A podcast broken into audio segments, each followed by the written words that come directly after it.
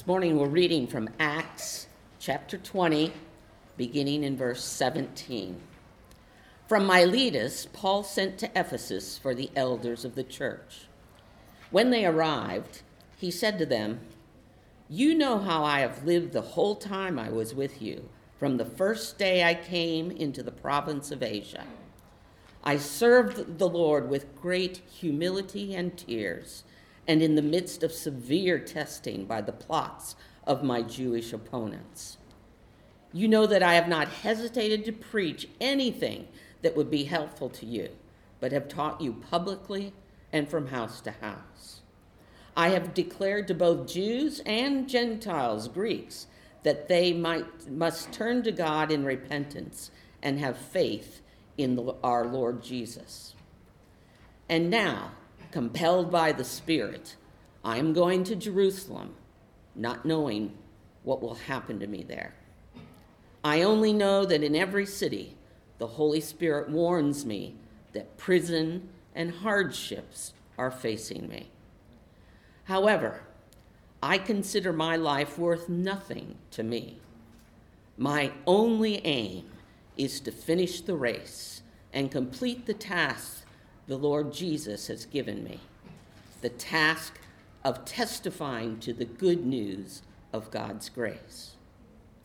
Now I know that none of you among whom I, am, I have gone about preaching the kingdom will ever see me again. Therefore, I declare to you today that I am innocent of the blood of any of you. For I have not hesitated to proclaim to you the whole will of God. Keep watch over yourselves and all the flock of which the Holy Spirit has made you overseers. Be shepherds of the church of God, which he bought with his own blood. I know that after I leave, savage wolves will come in among you and will not spare the flock. Even from your own number, men will arise and destroy, distort the truth in order to draw away disciples after them. So be on your guard. Remember that for three years I never stopped warning each of you night and day with tears.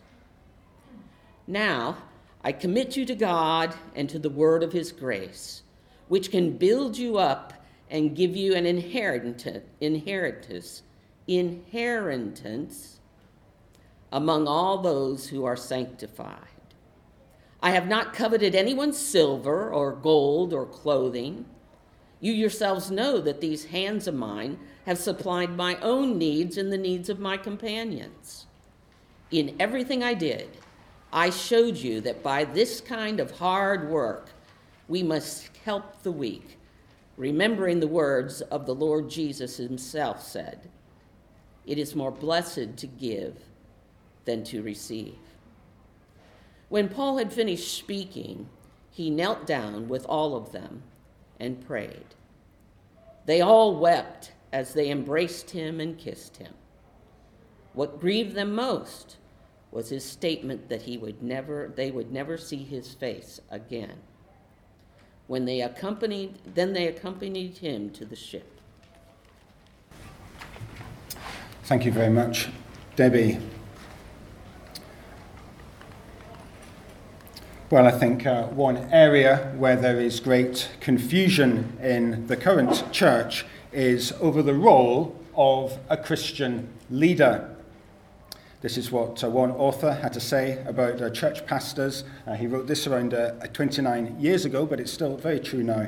And this is from the book there on the screen called uh, Letters Along the Way by authors called Carson and Woodbridge. So they wrote The modern pastor is expected to be a preacher, counselor, administrator, PR guru, fundraiser, and handholder. Depending on the size of the church he serves, he may also have to be an expert on youth, competent on a computer, something of an accountant, janitor, evangelist, small groups expert, an excellent chair of committees, a team player, and a transparent leader. Of course, his own home must be exemplary, and he should never appear tired or discouraged, since he must always be spiritual, prayerful, warm hearted, and passionate, but unflappable. He should spend no fewer than 40 hours a week in sermon preparation, no fewer than 30 or 40 in counseling, at least 20 hours in regular visitation of his flock, another 15 in door to door evangelism, at least 20 in administration, another 10 in hospital calling, a further 10 to 40, depending on the area, in ministry to the poor and deprived, leaving about a 50 for miscellaneous matters, especially if anyone wants to see him at any time of the day or the night. And then a neighbour will ask his wife, Excuse me, I don't mean to be rude, but I'd really like to know what does your husband do for the rest of the week, you know, uh, apart from his work on Sundays? Well, you'll be very pleased to know that that has not been my experience uh, here at Ambassador, mercifully. Um, but this does raise the question, I think, um, for us, which is also raised in our scripture passage this morning, which is really, well, what ought to occupy a Christian leader? What ought a Christian leader to be doing with their time? What kinds of things should they be concerned about? What ought to occupy them? And that really brings us to our passage this morning, where we see Paul speaking to the elders of a church that he has planted at a place called Ephesus. Uh, this is actually an incredibly emotional passage, uh, as you probably picked up. Uh, Paul is on his way to Jerusalem. He knows that he's never ever going to see these Ephesian elders who he loves again. And what we have recorded for us here is his last words to them. This is, this is actually the longest speech that we have directed to Christians in the whole book of Acts. It's also the longest passage that we have on church leadership anywhere in the New Testament. And what we see here is that Paul really puts himself um, forwards as a model of Christian leadership for Christian leaders to emulate, both then, uh, if you're an Ephesian elder, and of course now as well. Now, I know that uh, many of us here this morning uh, won't be what we might call Christian leaders, or pastors or, or elders of a church, maybe, although, of course, uh, there are some of us this morning that are in that kind of role. And uh, um, some of the rest of us, we may be home group leaders, we may be a leader in youth group or in a Sunday club, uh, maybe. Uh, and we also, there may be some of you here, and you may well be Christian leaders uh, later on in your lives. And Christian leadership is certainly something uh, that, if you're eligible, you ought to be aspiring to. And so some of the same principles will apply.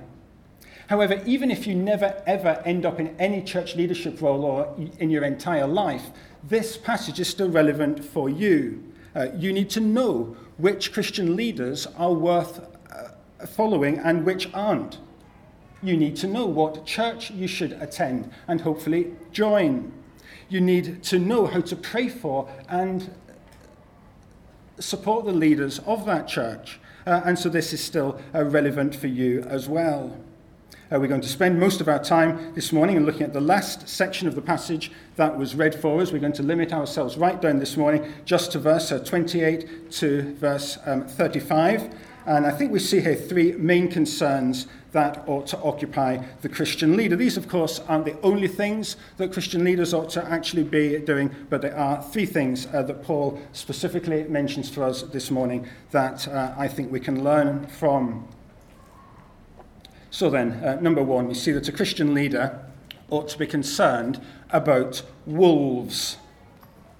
So, uh, over there, verse 28, uh, Paul says that Christian leaders are to keep watch over yourselves and all the flock of which the Holy Spirit has made you overseers, be shepherds of the church of God, which he bought with his own blood.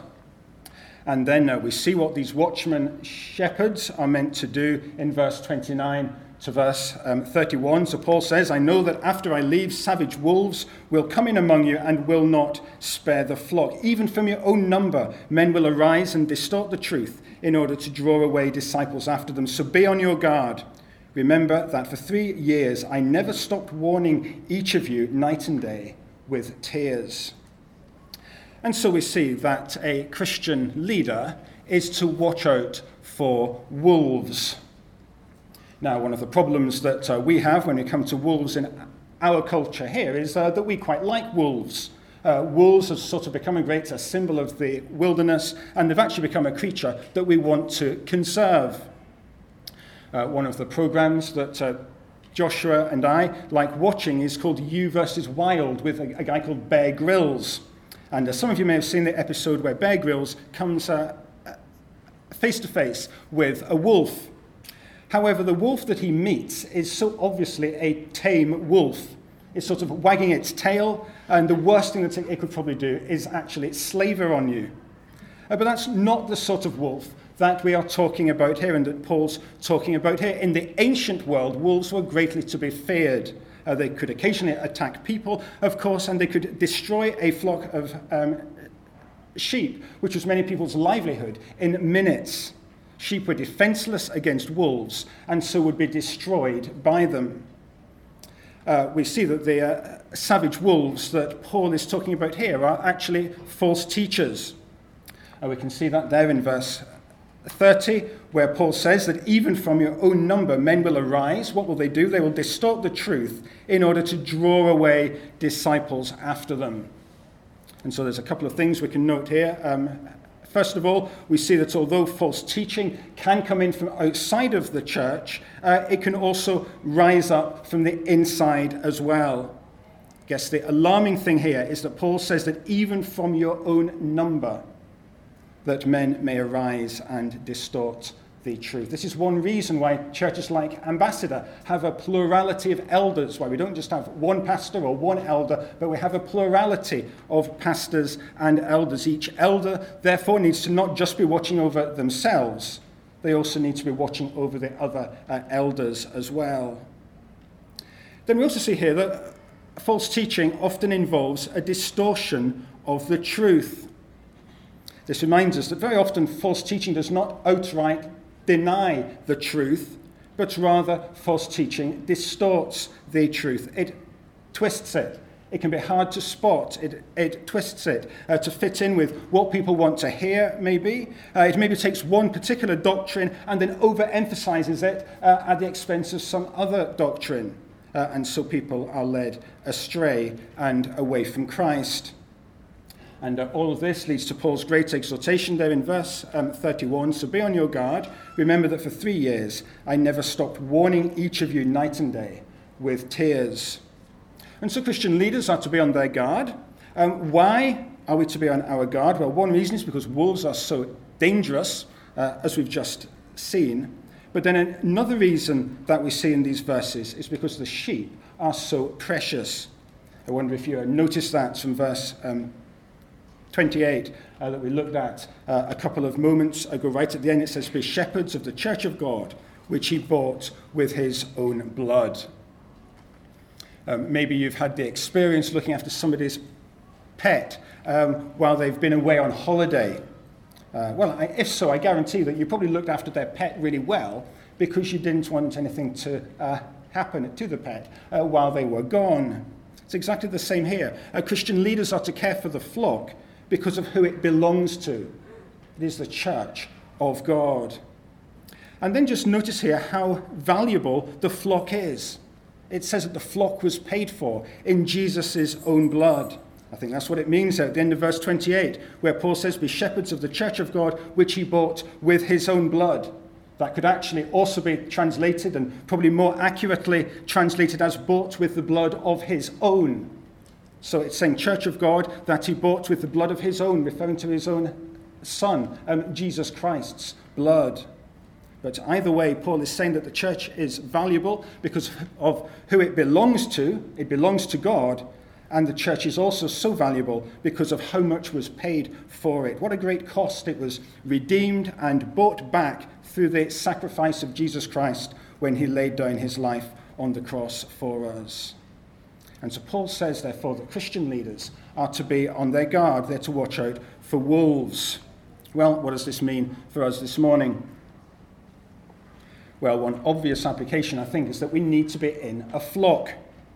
If you're an isolated sheep roaming around out on some hillside somewhere, it is much easier for a wolf to pick you off than if you're a part of a flock which is being watched over by a shepherd. So it's important to be a member of a local church. Uh, one principle that we see all the way through the New Testament is that church leaders are to know who they are accountable for. And so let me ask you are there church leaders here in Hong Kong who know you? Who is it who is watching over your spiritual life?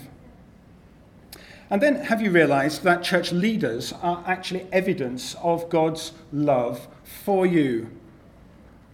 In the culture around us, I guess, we see much skepticism about leadership. Uh, we're programmed to be skeptical about authority, uh, whether that's uh, political authority or even church authority. Uh, we tend to be wary of all leaders, uh, including leaders among God's people. But we need to remember that godly leadership is actually one of God's good gifts to his people. God doesn't just stand on the sidelines, out on the edge, as far as his church is concerned, uh, but God is actively concerned about his church. Um, he, and one of the ways that God shows his concern for his church is that he raises up uh, shepherds and elders to watch over the church and to protect it from wolves. Now we can see one of the qualifications for elders there in um, Titus 1, verse 9, where Paul says he must hold firmly to the trustworthy message as it has been taught, so that he can encourage others by sound doctrine and refute those who oppose it. So we must pray for church leaders. We must pray for church leaders here. We must pray for church leaders throughout Hong Kong who are able to teach the truth of God's word and to recognize what is wrong. Of course, church leaders won't always faithfully fulfill their responsibilities, but where they do, they are a great gift from God. The ministry of the elders provides a sort of protective umbrella that guards the entire flock and protects it from being led astray. So then, um, Christian leaders are to be concerned about wolves, but then we also see here that they're to be concerned about another category of people as well, which is the weak. Christian leaders have to be tough because they need to deal with the wolves. But Christian leaders also need to be gentle because they need to care for the weak. You can see this there in verse um, 35, where Paul says, In everything I did, I showed you that by this kind of hard work we must help the weak. Remembering the words the Lord Jesus himself said, It is more blessed to give than to receive. I must confess, to you that I had never seen this in this passage until comparatively uh, recently, until I happened to notice this phrase online, the weak and the wolves, and I looked at this passage again uh, through slightly new eyes. Paul makes a specific point here that Christian leaders are to be concerned about those who are weak. Again, he uses his own ministry as a model for us. So in verse um, 33, he says that he hasn't coveted anyone's silver or gold or clothing, so Christian leaders are not to covet. Then in verse 34, he says, You, you yourselves know that these hands of mine, uh, referring to his own hands, have supplied my own needs and the needs of my companions. And you can see some hands there on the screen. I remember that a few weeks ago we saw that Paul was a tent maker by trade. And I think we can imagine him here holding out his hands and showing the Ephesian elders his hands. Maybe they were calloused, perhaps, from many, many hours of manual labor. Maybe they were stained from the dye of the leather or the cloth that he used to use to make tents. Paul's point was that he wasn't a burden on anyone while he was with them, but he worked really hard. Why? Both to supply his own needs and the needs of his com- companions, but also so that he was able to help the weak. As he says there in verse um, 35 In everything I did, I showed you that by this kind of hard work, we must help the weak. And Paul goes on to say that his motivation for this was none other than the words of the Lord Jesus himself, who said, It is more blessed to give than to receive. Those words aren't recorded for us in, in, any of the four Gospels that we have in the New Testament, but yet they were obviously genuine and authentic words of Christ, which had been handed down by word of mouth. But Jesus is really saying there is a blessing in giving. It's more blessed to give than to receive. There is a blessing in giving to those who are weak, even if they are totally unable to ever pay you back in this present life. It's more blessed to give than to receive. Again, I think there's a, a couple of lessons for us this morning. Uh, number one is that Christian leaders are not to be in it for themselves. So we might think of those terrible cases of abuse, perhaps, where so called Christian leaders have preyed on the weak, or the vulnerable for their own ends, uh, building their own empire, if you like, at the expense of um, somebody else, and uh, seeking to exploit them financially, perhaps, or maybe in other ways. We certainly need to be warned about those things. Uh, we might also think here of some of the less obvious ways that this often happens. Uh, and so we might think of the Christian leader who basically just views the church as a sort of a sh- showcase for his own talents, perhaps. Or maybe they just view their current ministry as a stepping stone to a much larger church or a more senior role. And they don't really care about the sheep, especially the weak sheep, uh, where they are currently at. Or maybe we're in ministry and we just like all the applause and the love that we feel from other people when we do it. Actually, if we're honest, uh, that's our real motivation for getting involved. Well, Paul's clear here that Christian leaders are not to be in it for themselves, but rather are to be willing to help the weakest sheep. Uh, as Peter says over in uh, 1 Peter chapter 5 and verse 2 and 3, against Christian leaders, be shepherds of God's flock that is under your care, watching over them, not because you must, but because you are willing, as God wants you to be, not pursuing dishonest gain, but eager to serve, not lording it over those entrusted to you, but being examples to the flock. So again, Peter, like Paul, is uh, warning church leaders against dishonest gain. Uh, he says instead they're to be eager to serve, not lording it over other people, but rather being examples to the flock, um, like Paul was here. If you're trying to evaluate Christian leaders, I think any good diagnostic test is surely how do they treat the weak? How do they treat the weak? Do they treat them like Jesus did, or do they merely regard them as um, stepping stones uh, to stand on uh, to get ahead? So we see that Christian leaders are not to be in it for themselves. Uh, we also see here that Christian leaders are to have a special concern for the weak. You know, there can sometimes be a great danger of Christian ministries just catering to those who are strong. So those from a particular class maybe, or a particular income level, perhaps, or a particular educational level, or maybe those who they think will uh, later on have more potential or more influence. But again, we see here that that's not what Paul's ministry was like. Rather, Paul ministered to those who were weak. He worked hard with his hands to benefit those who were weak. And I really hope this is an encouragement to some of you here this morning. I certainly don't want to embarrass anyone, but I feel that the uh, leaders of this church generally, and uh, some of the rest of you as well in the congregation, really do care for the weak amongst us in incredible ways. I'm not going to mention names, but I think this is an, an area of our church life where we see not just the leaders, but actually many, many people in the congregation as well are really, really caring for those who are weak amongst us. Uh, and that's a really wonderful thing. Uh, I think here, in context, it's primarily the physically weak or the economically weak who are in view. But of course, elsewhere in the New Testament, we see that uh, church leaders should also have a special concern for those who are spiritually weak. Maybe those who have doubts, maybe those who are struggling with different temptations, perhaps. So maybe they are emotionally or mentally weak, maybe. And so, maybe one good diagnostic question that we need to be continually asking ourselves as God's people, as a church, is well, are we a church that cares for the weak? Are we a church that has space for the weak? Or do we really only want to cater for those who are strong and uh, influential or great, perhaps, in the eyes of the world? And then maybe you are here this morning and you would very definitely place yourself in the category of somebody who was weak. I guess we are all actually weak in our own different ways, and we all have our struggles. But maybe you are weak in some particular way. Maybe you feel that's economically. Maybe you feel you are weak spiritually. Maybe you feel you are weak in some other way. But whatever it is, we want you to know that you are welcome here and that there is space for you here. We know that we won't be perfect as a local church, but we do want you to know that you belong and that there is space here for you. Maybe that you won't always um, feel that, perhaps, but we do want that to be true. We want to be a church that follows in Jesus' footsteps by caring for and helping the weak.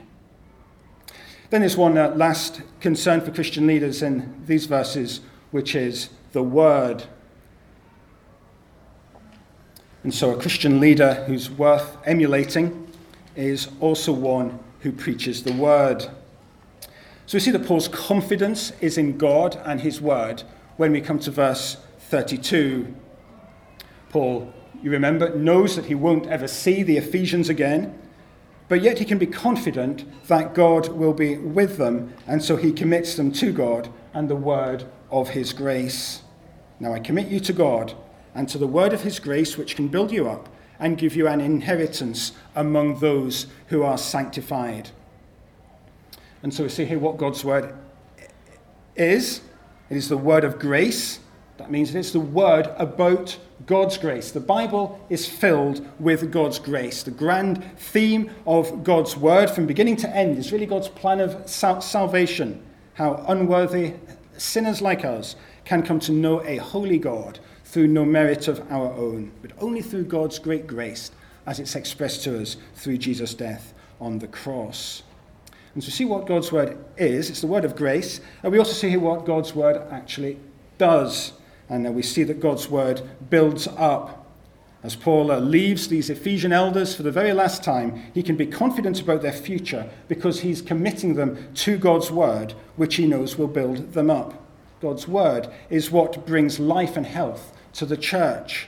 Uh, just like we need physical food to be physically healthy, so we need spiritual food in order to be spiritually healthy. We need God's word. The regular exposition of God's word is what builds a church up and leads to lasting health. So God's word builds up, God's word also sustains. I think that's what it means right at the end there when it says that the word can give you an inheritance among all those who are sanctified. It's really just saying that it is the word that will keep us going until we reach glory. It's not just that the word starts off your Christian life, that we're saved by the word, or even that the word builds us up in our Christian life, but it's also that God's word is what sustains us. So we'll keep each of us going on the Christian journey until we reach our inheritance in heaven that God has stored up for us. It is the word that sustains. And so the job of a Christian leader, the job of a Christian shepherd, according to Paul, is to feed the sheep. He leads them to green pastures where they can be fed and nourished. What could be more nourishing to God's people than the eternal Word of God? Just like green grass, maybe if you are a sheep. It's as we're taught the Bible that the church is built up, the church is warned against false teaching, and the sheep grow strong and are sustained. And so I really do think this is a great lesson for us this morning. Do we give hearing God's word the truth, uh, sorry, the priority that it really deserves in our lives? Uh, I came across a story this last week where a pastor was uh, sharing how he watched a documentary about a uh, leading scientist in the UK who had spent her whole life studying the mutations of a particular um, virus. In the end, as a result of her work, uh, she'd been given permission to pioneer a new treatment amongst some terminally ill patients.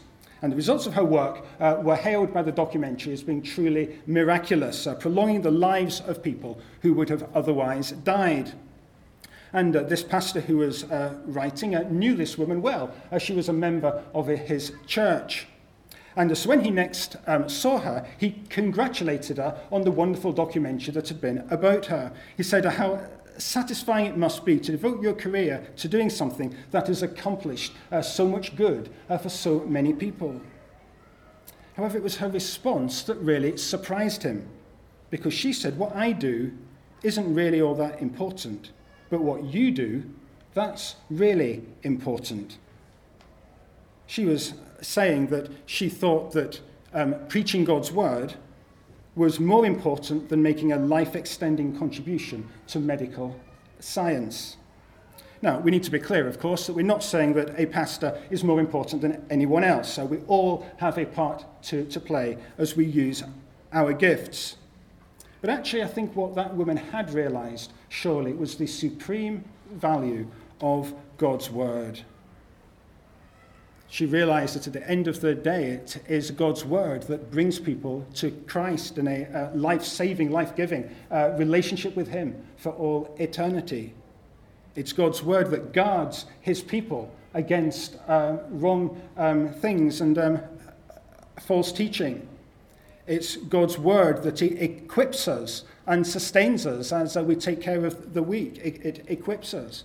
It's God's word that builds us up and keeps us going on our spiritual journey until we go to be with God forever and ever. So, what could be possibly more important than hearing God's word each week?